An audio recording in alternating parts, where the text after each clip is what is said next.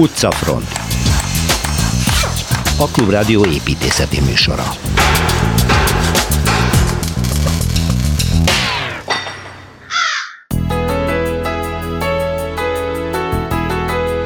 A berlini Hakescher Márt a város egyik kultikus tere, közvetlenül az Esbán különlegesen szép pályaudvari épülete tövében. Szilveszter Ádám lesz ismét az úti kalauz. Külfaragók, épületszobrászok és építő művészek a Kauser dinasztia népes csapatában, avagy a Rókus kórháztól a Szent István bazilikáig ott a kezük nyoma. Goddam Tibor sorozatának ez lesz újabb epizódjában. Vívó és ökölvívó edzőterem a zsinagógában. Kelecsényi Kristóf arról is mesél, hogyan lehetett úgy átalakítani az egykori szent helyet, hogy maga az épület semmiben nem szenvedett kárt. A római kori polgárvilla mozaik padlójától a Gresham palota homlokzati képein át a Dressler palota több ezer négyzetméteres burkolatáig számtalan csoda őrzi a keze munkáját. Vendégünk Balázs Miklós Ernő, mozaikművész. Józsefváros, Golgota tér és környéke, avagy a munkáskolóniától a Fekete Lyuk nevű avantgárd kocsmáig, Torma Tamás újabb városmostrája.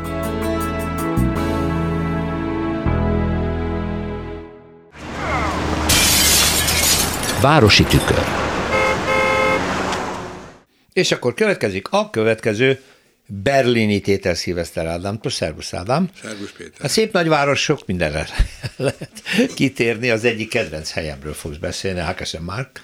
Hát ez egy különleges találkozó pont, ugye? Itt az Esbán tövében, építészetileg egy nagyon érdekes, jó sűrű környezetben, hát itt enni, inni, szórakozni, vásárolni, mindent lehet, és főleg találkozni. Abszolút gutikus hely, és, és azt kell mondani, hogy, hogy éjjel-nappal használt. Igen.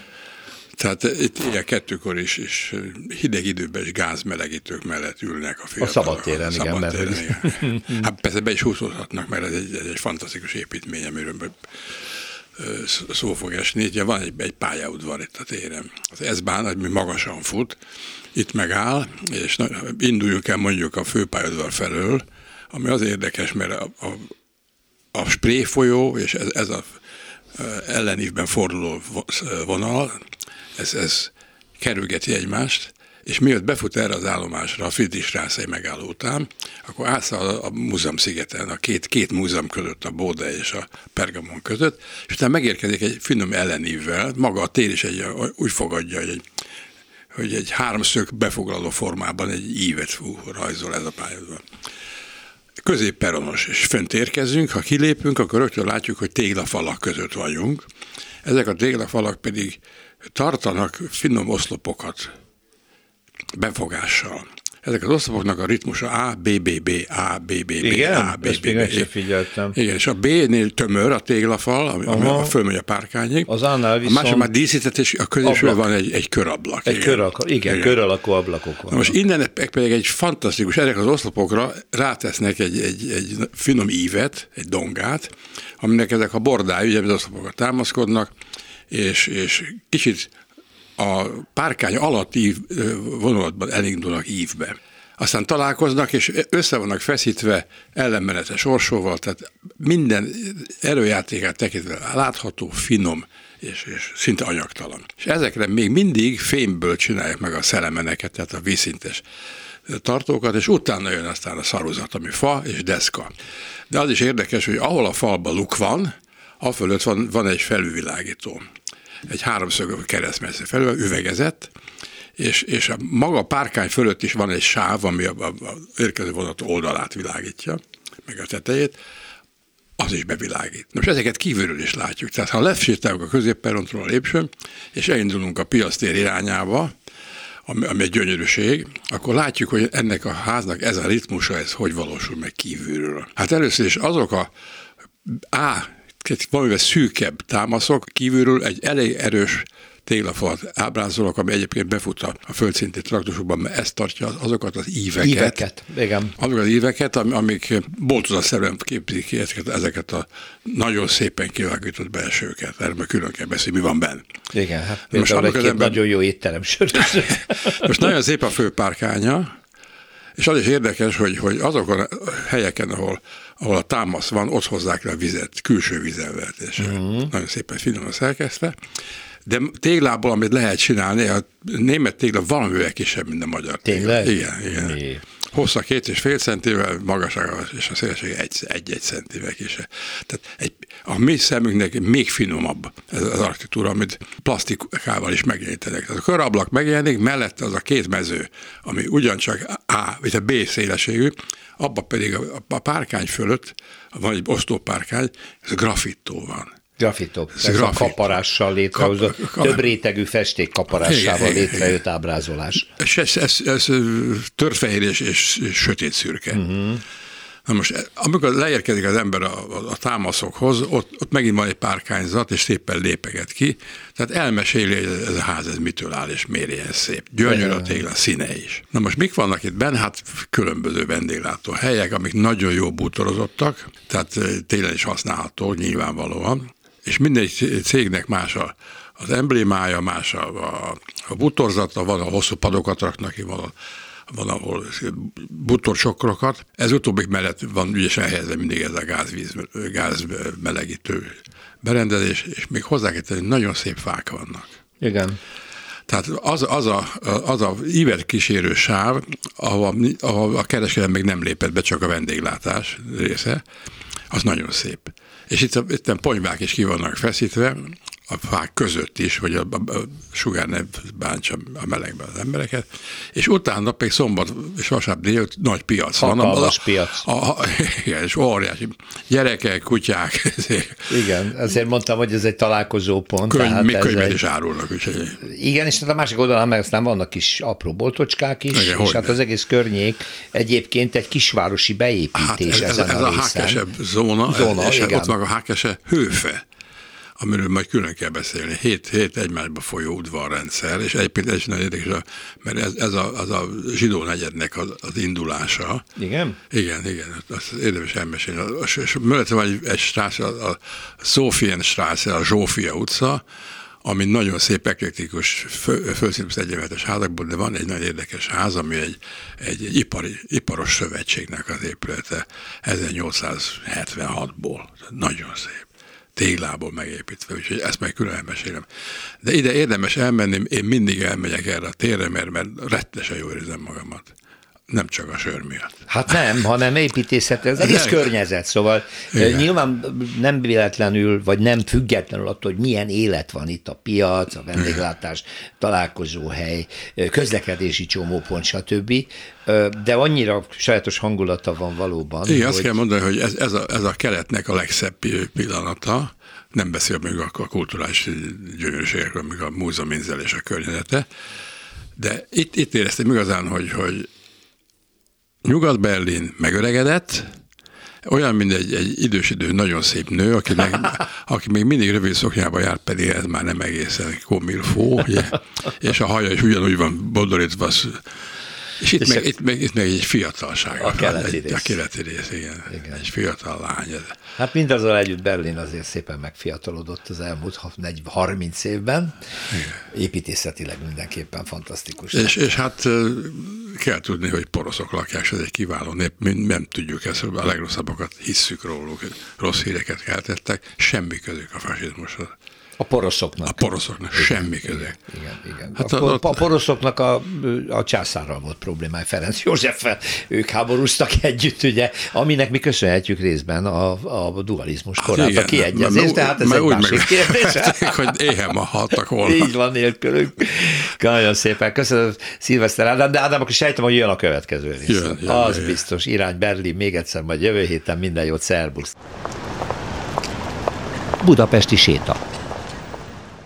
Banghorn Lipót arról is híres, hogy ő a világon a legtöbb zsinagógát tervező építész, ő volt, és szinte a, majdnem az összes ismert nagy zsinagóga nevéhez fűződik, a Szegedi például, ami nagyon jellegzetes.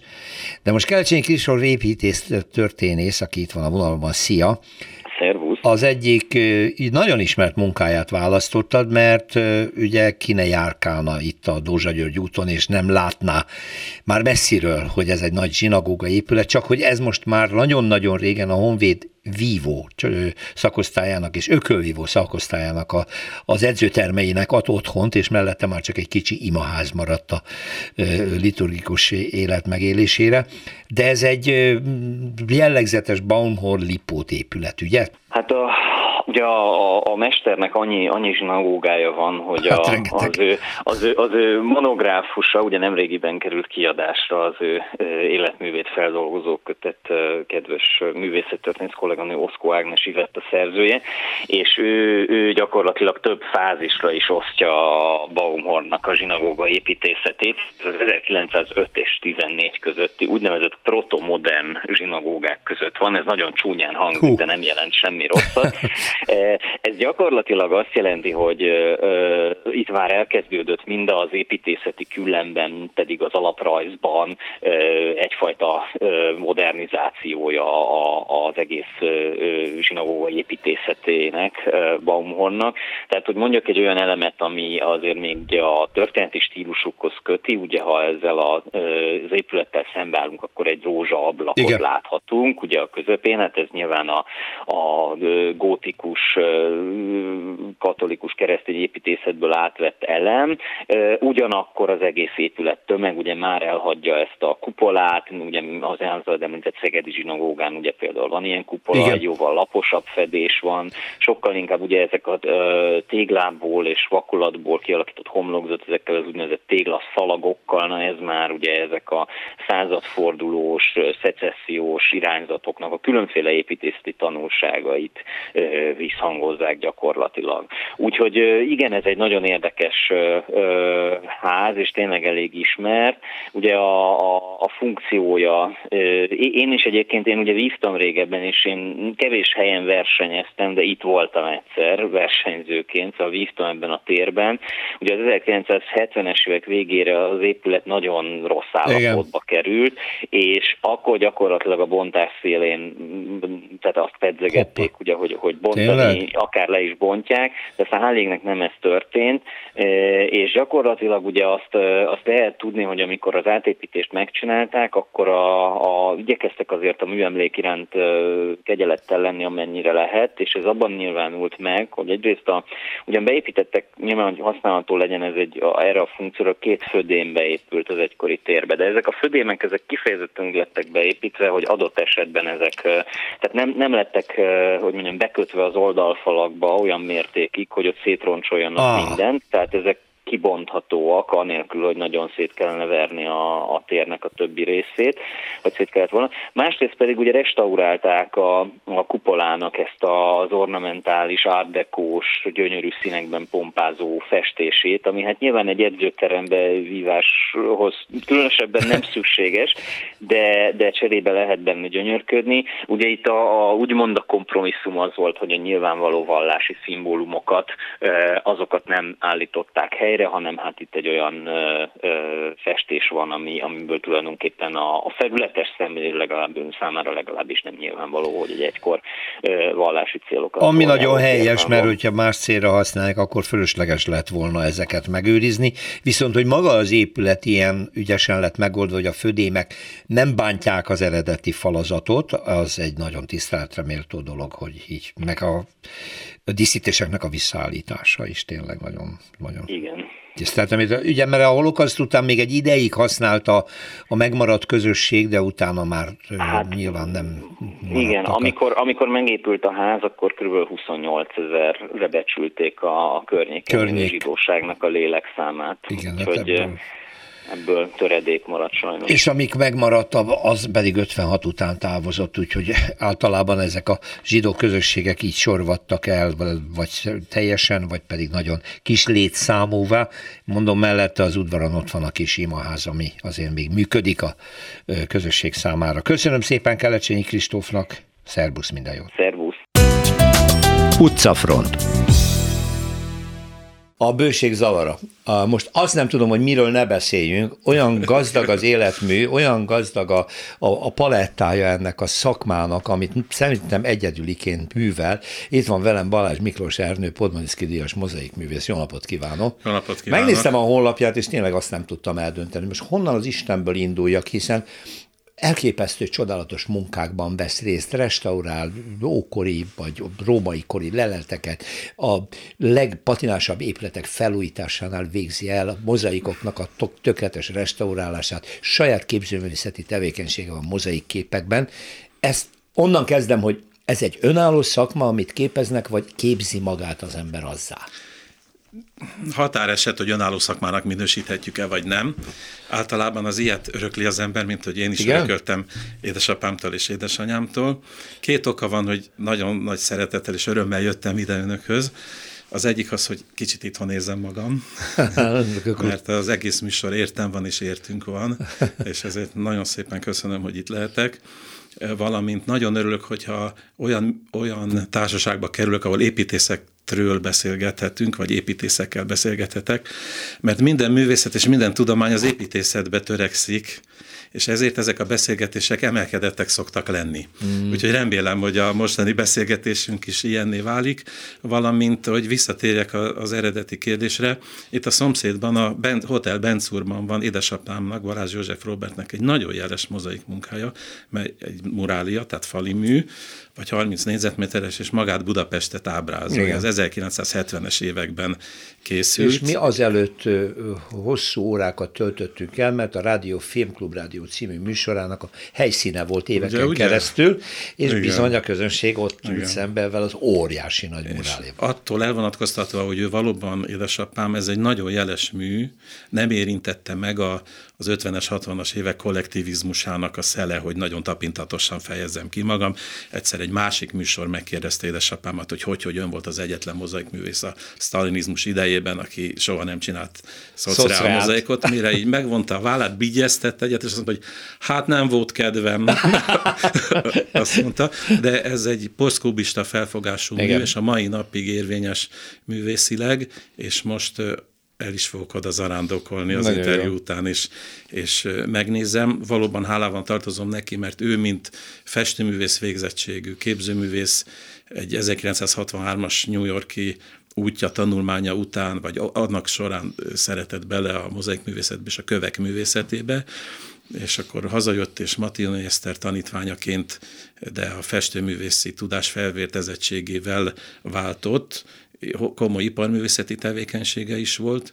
Aztán én kikerültem Párizsba tanulni az École des Beaux-Arts-ra, ahol 82-től 86-ig tanultam, és ott kötelező technika volt a mozaik festőszakon, festőszakra jártam, de én ezt nem is tudtam, amikor oda jelentkeztem, de oda végül is oda is hazakerültem, és mozaik munkáimból rendeztem a diplomakiállításomat is, tehát annak ellenére, hogy a mozaik is, mint minden tudomány és minden művészet az építészethez vonzódik, és oda szeretne kerülni, sőt, az építészet hívta meg, hisz először egy, egy praktikus művészet volt, a praktikum hívta életre,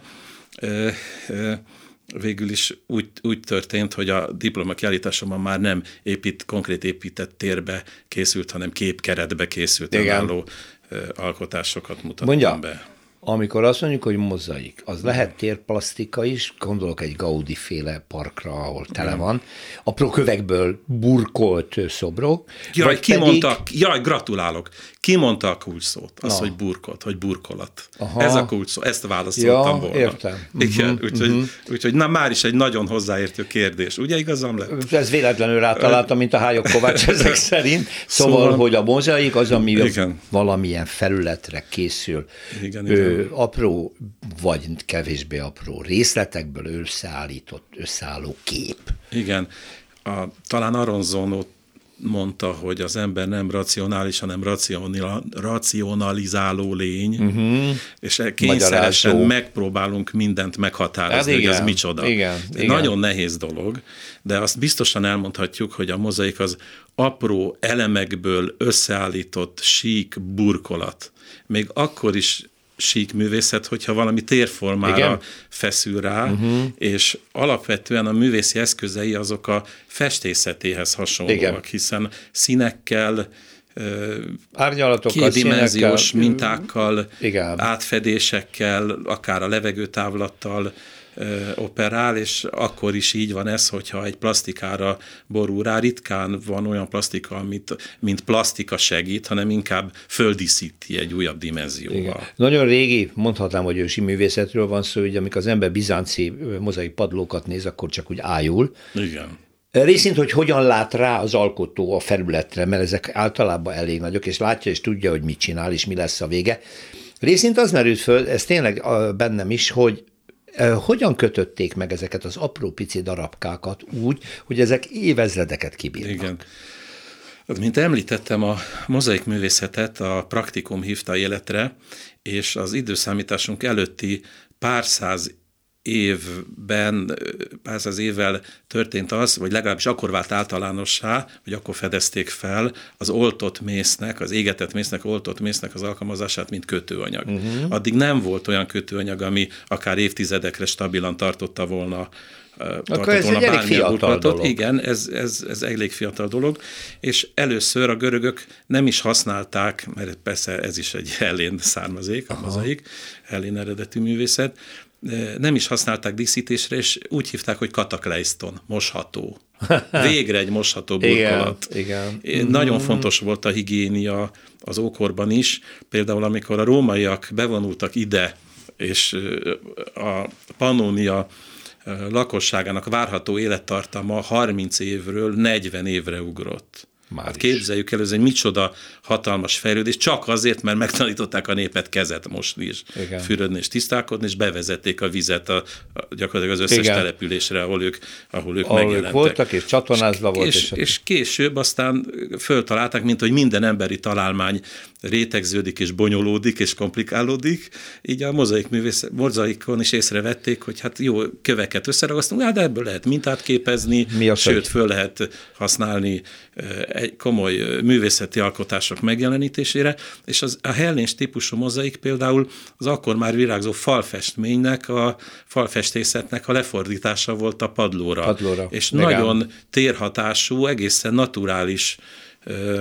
művek is születtek, így például most a Nápolyi Nemzeti Múzeum falán látható a Nagy Sándor és Darajos csatájának a csatát ábrázoló mozaik, amely egy eredeti festménynek a másolata, ami már a mozaik is az első században készült, Aha. körülbelül a, a Pompei vulkánkitöréssel úgy körülbelül egy időben. És aztán a, átvette a hellén művészetet, mint minden értéket a hellén kultúrából a római, római. művészet, és aztán az egész mediterránium mentén elterjesztette, és a császárkorban alakult ki végül is a, nem végül is, hanem először talán a mozaik művészetnek a saját forma nyelve, tehát a saját technikájából eredő eh, esztétikum megjelenése, ami a töredezettségből, a kicsit a grafikus hatásból és a sík burkolhatóságának akár a geometrikus felfogásából is. Ha már római, akkor egy olyan élményem volt, amihez mind kiderült, mielőtt bejöttünk a stúdióba, önnek egész szoros kapcsolata van. Aquincummal feltártak a múzeum, tehát a Szabatéri Múzeummal szembe a Hév túloldalán egy római kori villát, egy gazdagpolgár villáját, egy elképesztően gyönyörű, valami 30 valahány négyzetméteres mozaik padlója volt. Pont láttam a feltáráskor, aztán később ezt vissza visszatemették, de azt hiszem, hogy ezt ön restaurálta. Nem, ez nem, nem. nem? Én másikat Egy másikat? Szerencsére, szerencsére eh, nagyon örülök, hogy tanulja volt ennek. De Kicsit ott merült fel bennem, nem, hogy hogy maradt ez meg, és ezek a kis kövek nem peregtek ki. A, a, föld alól föltárt műtárgyak megőrzésének a legjobb módja a visszatemetés. A visszatemetés, ezt ott meggyőztek Sajnos a régészek ez, erről. Ez mindenféle is, szempontból így van. Addig nincs baj, az ember amíg, hozzá nem amíg fölveszünk egy tárgyat a földből, azonnal meg kell óvnunk őt a, a vandalizmustól, az időjárás körülményétől, tetőt kell fölé tennünk, azt őriznünk Igen. kell, belépőjegyet szednünk, Jobb, ha De életem egyik legszebb megbízása volt, ha jól emlékszem, 2007-ben a Budapesti Történeti Múzeum Akvinkumi Múzeumától, 1952-ben felszedett 42 négyzetméteres padlómozaiknak a restaurálása, és a helytartói palottaból származó művek bemutatására szolgáló eh, épületben való elhelyezése, meg még egy-két kisebb mozaiké is. Ezt a mozaikot 1952-ben eh, tárták föl, akkor fölmentették, még akkor jóvátételi hadiüzemként működött az óbudai hajógyár, és ennek a területén volt a, he, a valamikori helytart, római helytartói palota, és akkor gépisztolyos őrizet mellett 30 nap alatt kellett katasztrofális sebességgel fölmenteniük a régészeknek ezt a mozaikot, betonba öntötték, ami most már nagyon nem korszerű eljárás, uh-huh. és ezt kellett nekem restaurálnom, kellett, restaurálhattam Tam. a sors különös kegyelméből 2007-ben, azon nehézséggel, hogy ebből 16 négyzetméter már elpusztult, mert akkor már egy darut ültettek oda, és egy sóját akartak az oroszok oda építeni, amivel a hajókat engedték volna le a Dunába, és ezért kellett onnan elvinni a uh-huh. mozaikot. És ezt e, e, csodálatos munkatársaimmal sikerült részint restaurálnunk, részint rekonstruálnunk a, a kihagyott részeket, és ez most, ez most ott van a, az első emeleten a, az Aquincumi Múzeumban. Igen. Emellett még két-három mozaikot restauráltam az Aquincumi Múzeumnak, melyek szintén a helytartói palotából származnak. Így például a későbbi Hadrianus császár latrinájának a padlómozaikját így aztán könnyű szívvel nem ambicionált már jó pár évvel ezelőtt a magyar miniszterelnöknek a hasonló irodai padlóburkolata, úgyhogy azt már kihagytam. Azt már kihagytam. Bizony nem hagyott ki egy csomó mindent. Olyan közélet, mondja el nekem azokat a, is, az általunk ismert középületeket, ahol az önkeze munkája ott van a mozaik készítés. A, a, talán a, talán hadd említsem meg még egyszer a Drexler palotát, amiről Drexler. Kozár Alexandra már március 18-án az ön műsorában Jaj, de jól emlékszik rá. És akkor kiegészítem egy kicsit. Jó. Persze, kiegészítem egy kicsit. Jó pár évvel ezelőtt... Ugye ez a balettintézet, amit mi igen, úgy ismerünk igen, az, az operával szemben, amit most 25, már úgy néz ki, tényleg rendbe hozták. Igen, valóban, Végre. és meg kell mondanom, hogy nagyon magas színvonalon hozták helyre, amit Hál én Istennek. láttam belőle. Mm. Ennek az egyik záloga az volt, hogy Kerecsnyi Gergely barátom, aki megbízott ennek a, az épületnek a padló teradzóinak, tehát négy emeleten 800 négyzetméter teradzó, ami szintén egy díszburkolat, csak cement vagy messzes kötésű, de őrölt kőszemekből Igen? összeállított Aha. padlóburkat, annak a felmérésével és a restaurátori elődokumentáció elkészítésével hozzá, összes hozzátartozó ö, eredeti minta tanúfelület felmentésével, anyagvizsgálatokkal, az egész föltérképezéssel több munka. ezer fotót készítettem, és rajzoltam a, a, a, a térképbe és mint, mint vele való együttműködésben a legnagyobb igényekkel lépett felé, meg a legnagyobb örömmel e, dolgoztam, mert ez olyan, mint amikor valaki egy műalkotást másol. Nem azért másol, hogy létrehozzon egy ugyanolyat, hanem hogy megértse, hogy mi is zajlott a művész mm-hmm. fejében, ahogy mhm. fejlesztette a képet. Igen. Azért volt erre fontos. Én is egy csomó mindenre rájöttem, úgyhogy el, így el tudtam mélyülni a munkákban. És aztán végül is Kis Robert barátomnak a cége vállalta el ennek a, a sajnos nagyon elpusztult, és már helyrehozhatatlanul elpusztult Eradzónak a, a rekonstrukcióját, és abban részt vettem úgy, hogy aztán én rajzoltam ki azokat a mintákat, amiket valaha én mértem föl ugyanott. Tehát az, ez egy újra gyártott felület akkor. Igen, igen, de a leges legnagyobb igényel, mintahűséggel azokat is én terveztem újra, csodálatos dolog volt. Meg kell mondanom, hogy nagyon élveztem azt a részét is, hogy, hogy most itt nem kellett néhány hónapig Locz Károlynak vagy Rót Miksának lennem, és, és előadó művészként szinte valakinek a munkáját restaurálnom, mert ez, ha nem akarom deonestálót mondani, vagy pejoratívat, vagy hogy ez csak díszítő művészet. Tehát miközben rajzoltam ezeket a csodálatos leveket, én azért Balázs Miki tudtam maradni Igen. oda bent, amit hogyha az ember restaurál, akkor, akkor mindig párbeszédben van azzal a művésszel, aki eredetileg alkotta. Szívesen beszélek erről is. Zeneakadémiában, ami hát életem szintén, szintén az egyik legszebb munkája volt, van Rót Miksának a díszkútja Igen. az aulában. Igen velencei arany és üvegmozaikkal, egy, egy csigákból, kagylókból összeállított vízköpőfejel, és alatta egy medencével. És amikor a, a 70-es évek legvégén, 80-as évek legelején a képzőművészeti főiskolára jártam az Andrási útra előkészítő szakörökre, szakörnek mindig fél nyolckor volt vége, és akkor én átsétáltam a Zeneakadémiára, és megvártam, hogy kitörjön a szünet, majd vegyülve a szünetből visszaáramló tömeggel, én is bementem, és a második részt meghallgattam, azok, azok a súlyosabb darabok lenni, és amíg vártam erre, hogy a közönség kijöjjön, addig ott álltam a, ezen a tardosi vörös márványnak mondjuk, de nem igazán márványám, lépcsőn, és bámultam ezt a mozaikot. Igen. És a, nem is gondoltam volna, hogy a sors különös kegyelméből, majd én tudom, én 30 év múlva restauráltam. Restaurálni ezt a... Kürtösi Brigitta restaurátor kollégámmal Köszönöm. együtt csináltuk, és nagyon-nagyon élveztük. Ez is egy, ez is egy Nagyon, nagyon ez, hát az időm felsorolna még egy-két olyan épületet, amivel az ön munkáját láthatjuk. Hát a, még nem láthatják az én munkámat, de nagyon büszke vagyok arra, hogy, hogy az Iparművészeti Múzeum épületének a több ezer négyzetméteres hát teradzó kincsét is én mérhettem fel több mint egy éves munkával. Elpusztult teradzókat sikerült újra terveznem, archív fotók alapján, Már csak könyvtári kutatásokkal, anyagvizsgálatokkal és ilyesmi, de de, de olyan munkáim is vannak, hogy például a Pesterzsébeti Sos Jódos gyógyfürdő falán segítettem Hartung Sándor festőművésznek fali mozaikját kivitelezni és beépíteni. Ezeket is nagyon szívesen csinálom, de mondjuk a Esztergom Primási Palotának a, a, az aulájában lévő padlómozaik teradzót szintén Kis Robert barátommal, aki aki az egyik legjobb, hanem a legjobb magyarországi műemléki teradzós rekonstruáltuk. A Gresham palotának a homlokzatán lévő nagyon sok üvegmozaiknak egy nagy részét restauráltam az általam vezetett csapattal, mások is dolgoztak, más csapat is dolgozott ott, de azért úgy érzem, hogy ez is egy jelentős munka, vagy az Eagle Palotta, a New York Palotta, most fölnéztem, hogy villamossal jöttem önök a nagy körúton. Igen, megvan még a mozaik, meg. 2002-ben restauráltam. Ezt is reméljük, hogy még 500 év múlva Igen. is meg lesz.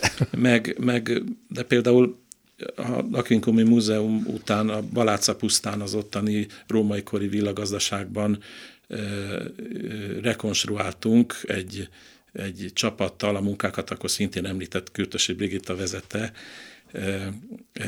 egy olyan második vagy harmadik századi római mozaikot, mely 70 négyzetméter, és aminek az eredetie a Nemzeti Múzeumban van, a kőtárban, 1925 óta, amikor a Nemzeti Múzeum fölmentette a mozaikokat és restaurálta, de ezt a legszebbet, legnagyobbat nem adta vissza. Uh-huh. És ezért a, annak a másolatát elkészítettük ott a helyszínen. És nagyon érdekes volt, tehát ugyanazt még egyszer megcsinálni így nagy alázattal, és kezet nyújtani sok-sok-sok generáció után egy ezer évvel ezelőtti Hát erről a technológiáról, a használt anyagokról is mindenek mindenféle csinyáról, vinyáról még annyi mindent lehetne mondani Balázs Miklós Ernőnek Pontmaniszki díjas mozaikművésznek. Nagyon köszönöm, hogy beavatott. Van még valami izgalom? Igen, van egy, van egy kis mondani valom, hogy valami a hallgatók a nem, hallgat, nem hallhatják, de ah, kivettem mi? néhány arany mozaik szemet a zsebemből, és hallhatóvá teszem most a, ja. a, a hallgatóknak, hogy összeütögettem, és szeretettel egy, egy arany mozaik szemet Az arany mozaik, köszönöm, átvettem, ez alul Igen. türkiszkék ez egy üvegszendvics beágyazott arany, arany, fólia, és ez a ez hát, a legszebb mozaikok hátteréül szokott szolgálni. képeket nézünk, akkor eléggé ismerős ezek is arany darabka. Nagyon szépen köszönöm. Megőrizzük, és máskor is várjuk vissza. Köszönöm szépen a meghívást. Minden jót. Viszontlátásra. Perspektíva. Folytatódik a Kálváriánk, illetve a Kálvária egykori Kálvária helyén és környezetében kialakult városrész, a Golgota utca, a Golgoda tér, eh, mustrája Torma Tamással, az Egyhely blokk szerzőjével. Szervusz Tamás! Szevasz Péter, Ugye, a hallgatókat. Fantasztikus Ganz munkás kolóniáról beséltél a múlt igen, alkalommal. Igen. Nem tudom, hogy maradjunk-e még a kolónia zárt rendszerén belül, vagy lépjünk ki és menjünk el megnézni Először mondjuk. kilépünk, most két no. toronyszerű következik egymás után. Aha. Kívül a túloldalon, tehát a, ugyebár mi a Golgota tér és utca oldalt, amit derékszöget zár be, kapcsán említjük. A túlsó Srévizavés sarkán, a Vajda Péter utcában viszont áll egy nagyon furcsa, valamint egy bizarr műemlék, egy, egy romos templomtorony. Csak a torony. Hm. Az nemrég felbukkant egyébként a hírekben, hogy egy társasház építkezett volna ott, és beleépítette volna ezt a templomtornyot az ő társasházába, uh-huh. és aztán úgy gondolom, hogy talán túl sok bíráló észrevételt kaptak, és ezért elálltak ettől az ötlettől. Te, abszolút érdekes, ez, a, ez egy bauxit betonból készült templomtorony, Jé. tehát összefüggésben van a teleppel, mert ugyebár a telep, az, a teleppel szemben van egy óriási iskola, ami szintén ebből, ebből kifolyólag indult. És ugyanígy itt ez a templom, ez egy evangélikus templom volt egyébként, a 30-es években alakították ki, és nem más, mint Lux Kálmán, ez a híres műemlékes, akiről már, már talán sokféleképpen, például a Tűrjei templom, Zsámbék kapcsán volt szó róla, Visegrádról. A tornyot viszont, a, a tornyot is ő készített, az később, 36-ban készült el, és abszolút a Pasaréti térnek a Rimanóci széle Ferences templom tornyára hajaz uh-huh. egyébként.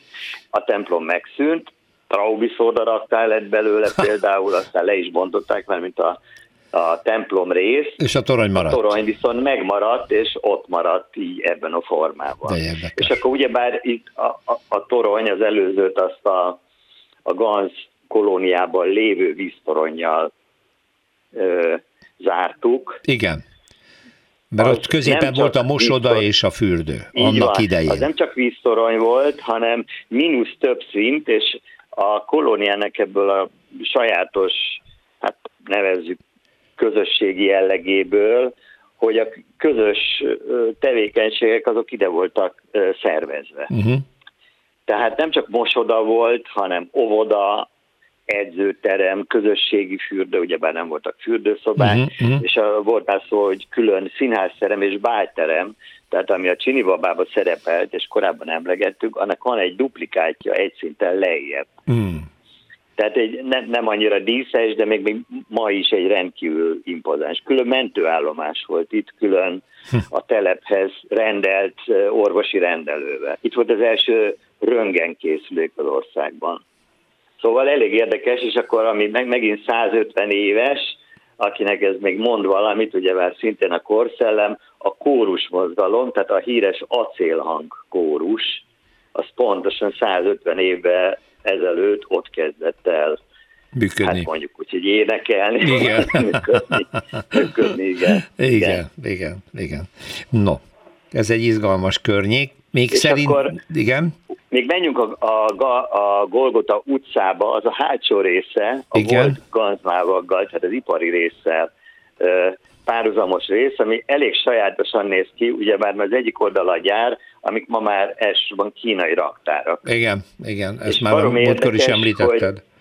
Ugyan volt szó róla, vagy volt próbálkozás is, de valamiért a kínaiak nem érdeklődtek, akkor nem a, nem a közeli kolóniába vásároltak lakásokat, hanem vagy Józsefváros egyéb részein, vagy a, a tehetősebbek azok már kertvárosban, tehát Rákos valamilyen, azt hiszem a 16. kerületben van egy ilyen. Igen, igen a kolónia az maradt őslakosok. Emiatt az az utca, az, vagy az az utcafal, az tulajdonképpen steril. Tehát ott semmi nincs, nem nyílnak van a üzletek, az valami, aminek a túloldalán van élet, körülbelül így, így lehetne leírni. Az ines oldalon viszont van ez a bizonyos ö, művelődés, volt művelődési házbejárat, és mellette pedig ott volt ugyebár ö, 88-tól a Fekete lyuk. A híres Tehát underground egy, klub. Már nem is emlékszem, talán mosodája, vagy valamilyen kiszolgáló része Mosoda volt, volt a pincében. Úgy a, tudom, mosoda volt eredetileg, igen.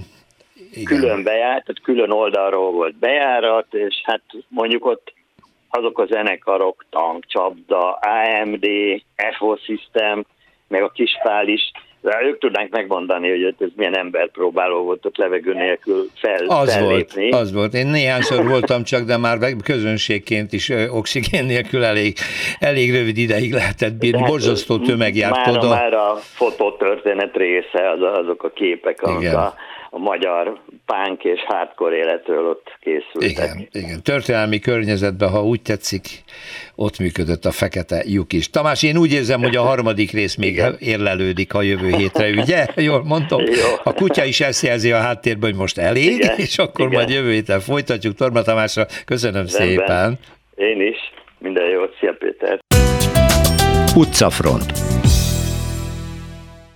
Hát, mikor ránéztem az összeállításra, akkor azt mondtam, hogy huha, ez nem lesz könnyű, mondtam ezt akkor, amikor Gondang Tibor építészeti kutatónak elolvastam a dinasztiák, építészeti, építész dinasztiák sorozatából a Kauzel családról szóló rész. Szervusz Tibor! Szervusz! Hát mondom, ez nem igaz. Az egyik Kauzelnek nyolc gyereke, a másiknak kilenc, a harmadiknak tizenkét gyereke van, mind építész lett. Hát akkor ebben az erdőben nem tudom, onnan indulunk.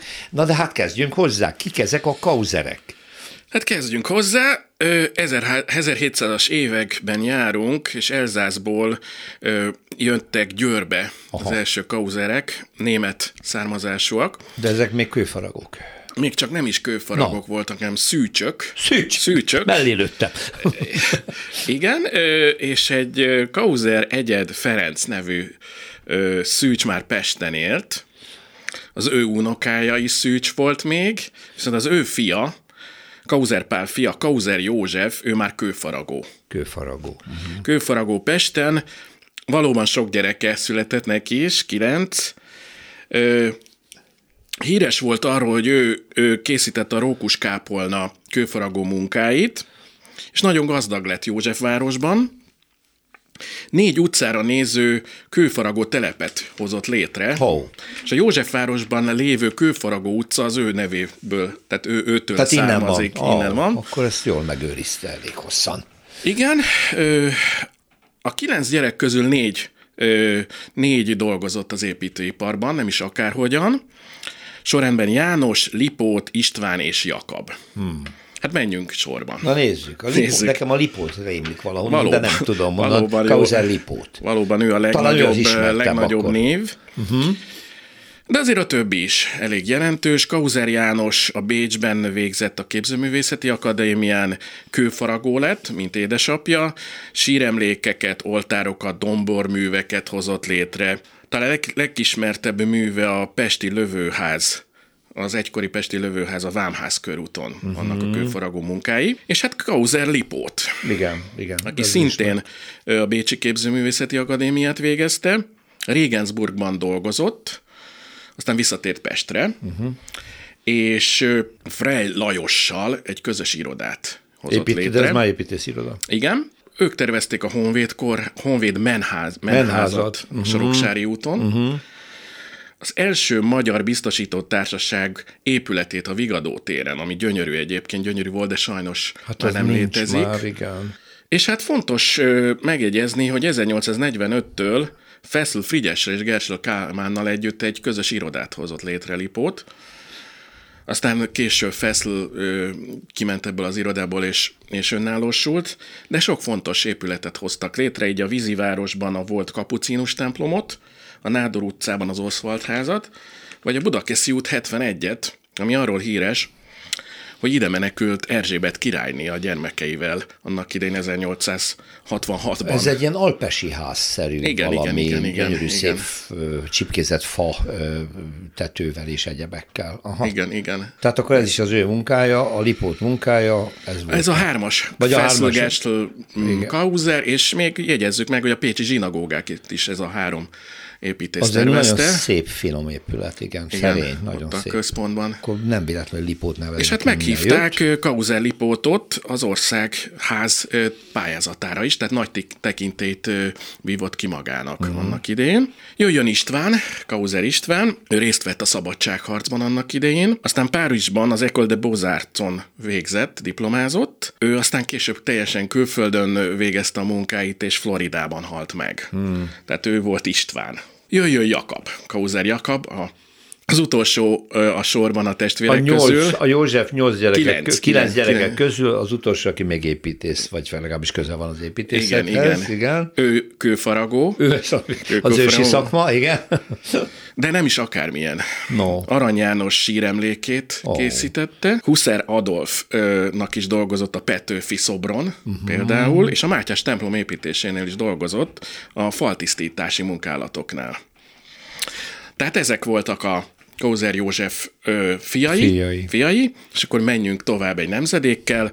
Kauzer János, tehát az egyik fiának a gyermekei közül ki kell emelni Kauzer József Lipótot, vagy Kauzer Józsefet, aki talán ennek az egész mm, családnak a legfényesebb csillaga. 1848-ban született Pesten, és a fővárosban, illetve Zürichben és Párizsban is tanult. Bécsben ö, Theophil Hansennél dolgozott, és a, ott a Bécsi tőzsdeépületén uh-huh. ö, ö, dolgozott, aztán ö, Párizsban ö, ment, és ott Charles Garnier-vel és Gustave Eiffel-lel ö, volt szakmai kapcsolata, aztán hazajött, elvette Gerlóci Károly alpolgármester lányát, mm. és hát nagyon fontos műveket alkotott. Stefánia gyermek kórház az Üllői úton, a Szent László kórház az Üllői úton szintén 1894-ből a Szent János kórház Diós Árok utcai uh-huh. része 1898-ból, a- Lónyai utcában a Református Főgimnázium, Igen. illetve az Iparrajziskola szintén ott, a Zugligeti lóvasút végállomása, Ah. ami biztos Gyönyörűen rekonstruálták láttál. végre, igen. És hát nem mellékesen a Szent István bazilikát ő fejezte be Ibl halála után. Aha. Tehát akkor ő a Kauzer József, a Kauzer második József. József. Igen, a második ő, József. ő, hát úgy értem. Igen, igen. Tehát ő fejezi be Ibl után. A, a, hát akkor ez egy támpont számunkra, hogy ha ránézünk a bazilikára, akkor ezt is tudjuk. És hát ha tovább nézzük még a testvéreit, ifjabb Kauzer Jánosról érdemes megjegyezni, hogy Párizsban és New Yorkban tanult, kőfaragó volt ő is. Kauzer Gyula, tehát Kauzer József testvére, szintén tervezett, például a Magyarországi Munkások Rokkantnyugdíj Intézetének székházát a József utca 3-ban, Uh-huh. Egerben az Irgalmas Rendi Kórházat, és hát menjünk tovább, mert Na, még mindig, mert még mindig, meg még mindig van. Meddig, meg Meddig, mindig meddig, van. meddig nyúlik a Kauzerek életműve? A nagy Kauzer József fia, ifjabb Kauzer József, szintén épisztész lett, 1881-ben született, 1903-ban végzett a műegyetemen, és apjánál dolgozott kezdetben a Bazilikán, illetve a József utcai Jézus szíve templomon. Aztán az ő műve az Irci Apácsár refektóriuma, a Váci úti elemi iskola, és hát jelentős pályázati tevékenységet is folytatott. A Calvin tér rendezését, a Nemzeti Színház rendezésén, Nemzeti Színház építésének pályázatán is részt vett és díjat kapott. Tehát az, az ő tevékenysége az már messze belenyúlik a 20. századba. Igen, igen, igen. Uh-huh. 20. század első harmad. Ő a harmadik József.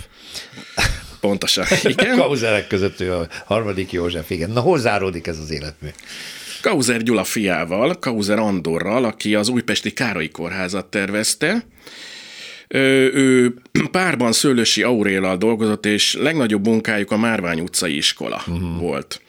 Na és utoljára vég, végül egy, egyet még egy, egy Kauzert hadd említsek meg, ő Kauzer Lipót, aki Kauzer Gyula másik fia volt, ő ugyan nem volt építész, de jogász professzorként az egész Kauzer történetet, családtörténetet ő dolgozta fel, és tulajdonképpen miatta tudjuk ezt a... Ezt a nagyon-nagyon szerteágazó dinasztiát így feltérképezni, Igen, mert igen. ez azért nem volt semmi. Koddank Tibortól. Hát nagyon szépen köszönöm, hogy igazi csal, nagy, nagy méretű családfát sikerült hangban felvázolnod nekem. Köszönöm szépen. Szívesen.